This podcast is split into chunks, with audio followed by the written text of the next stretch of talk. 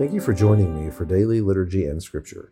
Today we will be reading Psalms 58 and 60, 1 Samuel chapter 13, and 2 Corinthians chapter 6. Before we begin, let's say together the Apostles' Creed. I believe in God, the Father Almighty, creator of heaven and earth.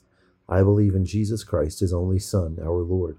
He was conceived by the Holy Spirit and born of the Virgin Mary. He suffered under Pontius Pilate, was crucified, died, and was buried he descended to the dead. On the third day he rose again. He ascended into heaven and is seated at the right hand of the Father. He will come again to judge the living and the dead.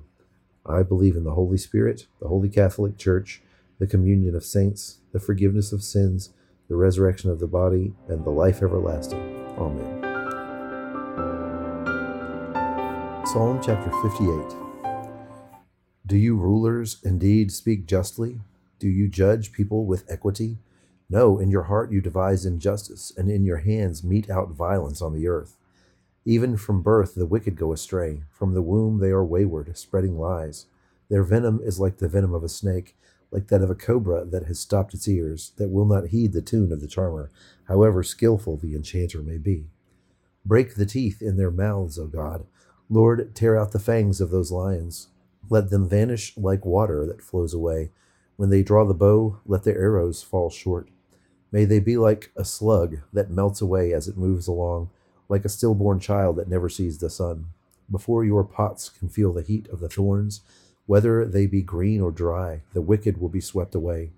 The righteous will be glad when they are avenged, when they dip their feet in the blood of the wicked. Then people will say, Surely the righteous still are rewarded. Surely there is a God who judges the earth. Psalm chapter 60 you have rejected us, God, and burst upon us. You have been angry. Now restore us. You have shaken the land and torn it open. Mend its fractures, for it is quaking. You have shown your people desperate times. You have given us wine that makes us stagger. But for those who fear us, you have raised a banner to be unfurled against the bow. Save us and help us with your right hand, that those who you love may be delivered. God has spoken from his sanctuary. In triumph I will parcel out Shechem and measure off the valley of Succoth. Gilead is mine, and Manasseh is mine. Ephraim is my helmet, Judah is my scepter, Moab is my wash basin. On Edom I toss my sandal. Over Philistia I shout in triumph. Who will bring me to the fortified city? Who will lead me to Edom? Is it not you, God, who have now rejected us and no longer go out with your armies? Give us aid against the enemy, for human help is worthless. With God we will gain the victory, and he will trample down our enemies. 1 Samuel chapter 13. Saul was 30 years old when he became king, and he reigned over Israel 42 years. Saul chose 3,000 men from Israel. 2,000 were with him at Michmash and in the hill country of Bethel, and a thousand were with Jonathan at Gibeah in Benjamin. The rest of the men he sent back to their homes. Jonathan attacked the Philistine outpost at Geba, and the Philistines heard about it. And then Saul had the trumpet blown throughout the land and said, Let the Hebrews hear. So all Israel heard the news. Saul has attacked the Philistine outpost, and now Israel has become obnoxious to the Philistines. And the people were summoned to join Saul at Gilgal. The Philistines assembled to fight Israel, with 3,000 chariots, 6,000 charioteers, and soldiers as numerous as the sand on the seashore. They went up and camped at Michmash, east of Bethaven. And when the Israelites saw that their situation was critical and that their army was hard pressed, they hid in caves and thickets, among the rocks, and in pits and cisterns. Some Hebrews even crossed the Jordan to the land of Gad and Gilead. Saul remained at Gilgal, and all the troops with him were quaking with fear. He waited seven days, the time set by Samuel, but Samuel did not come to Gilgal, and Saul's men began to scatter. And so he said, Bring me the burnt offering and the fellowship offerings. And Saul offered the burnt offering. Just as he finished making the offering, Samuel arrived, and Saul went out to greet him. What have you done? asked Samuel. And Saul replied, When I saw that the men were scattering, and that you had not come at the set time, and that the Philistines were assembling at Michmash, I thought, Now the Philistines will come down against me at Gilgal, and I have not sought the Lord's favor. So I felt compelled to offer the burnt offering. You have done a foolish thing, Samuel said. You have not kept the command the Lord your God gave you. If you had, he would have established your kingdom over Israel for all time. But now your kingdom will not endure. The Lord has sought out a man after his own heart, and appointed him ruler over his people, because you have not kept the Lord's command. And then Samuel left Gilgal and went up to Gibeah in Benjamin, and Saul counted the men who were with him. They numbered about six hundred. Saul and his son Jonathan and the men with them were staying in Gibeah and Benjamin, while the Philistines camped at Michmash. Raiding parties went out from the Philistine camp in three detachments.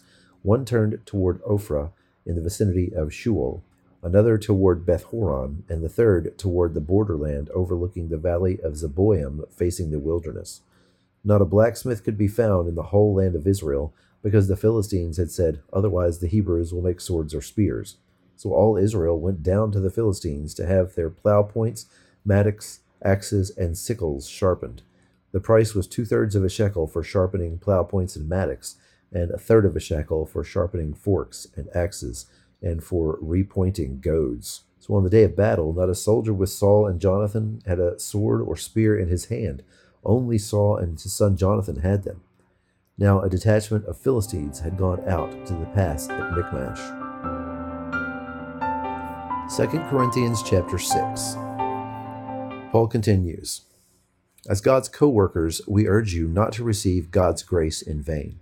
For he says, In the time of favor I heard you, and in the day of salvation I helped you.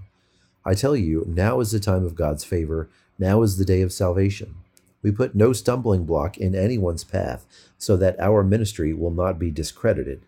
Rather, as servants of God, we commend ourselves in every way, in great endurance, in troubles, hardships, and distresses, in beatings, imprisonments, and riots in hard work, sleepless nights, and hunger, in purity, understanding, patience, and kindness, in the Holy Spirit, and in sincere love, in truthful speech, and in the power of God, with weapons of righteousness in the right hand and in the left, through glory and dishonor, bad report and good report, genuine yet regarded by impostors, known yet regarded as unknown, dying and yet we live on, beaten and yet not killed, sorrowful yet always rejoicing, poor, yet making very rich, having nothing, and yet possessing everything. We have spoken freely to you, Corinthians, and opened wide our hearts to you. We are not withholding our affection from you, but you are withholding yours from us.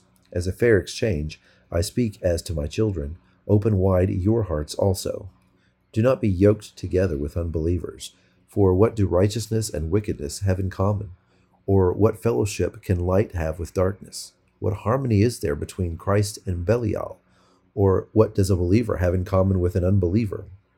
What agreement is there between the temple of God and idols? For we are the temple of the living God. As God has said, I will live with them and walk among them, and I will be their God, and they will be my people. Therefore, come out from them and be separate, says the Lord. Touch no unclean thing, and I will receive you. And I will be a father to you, and you will be my sons and daughters says the Lord Almighty.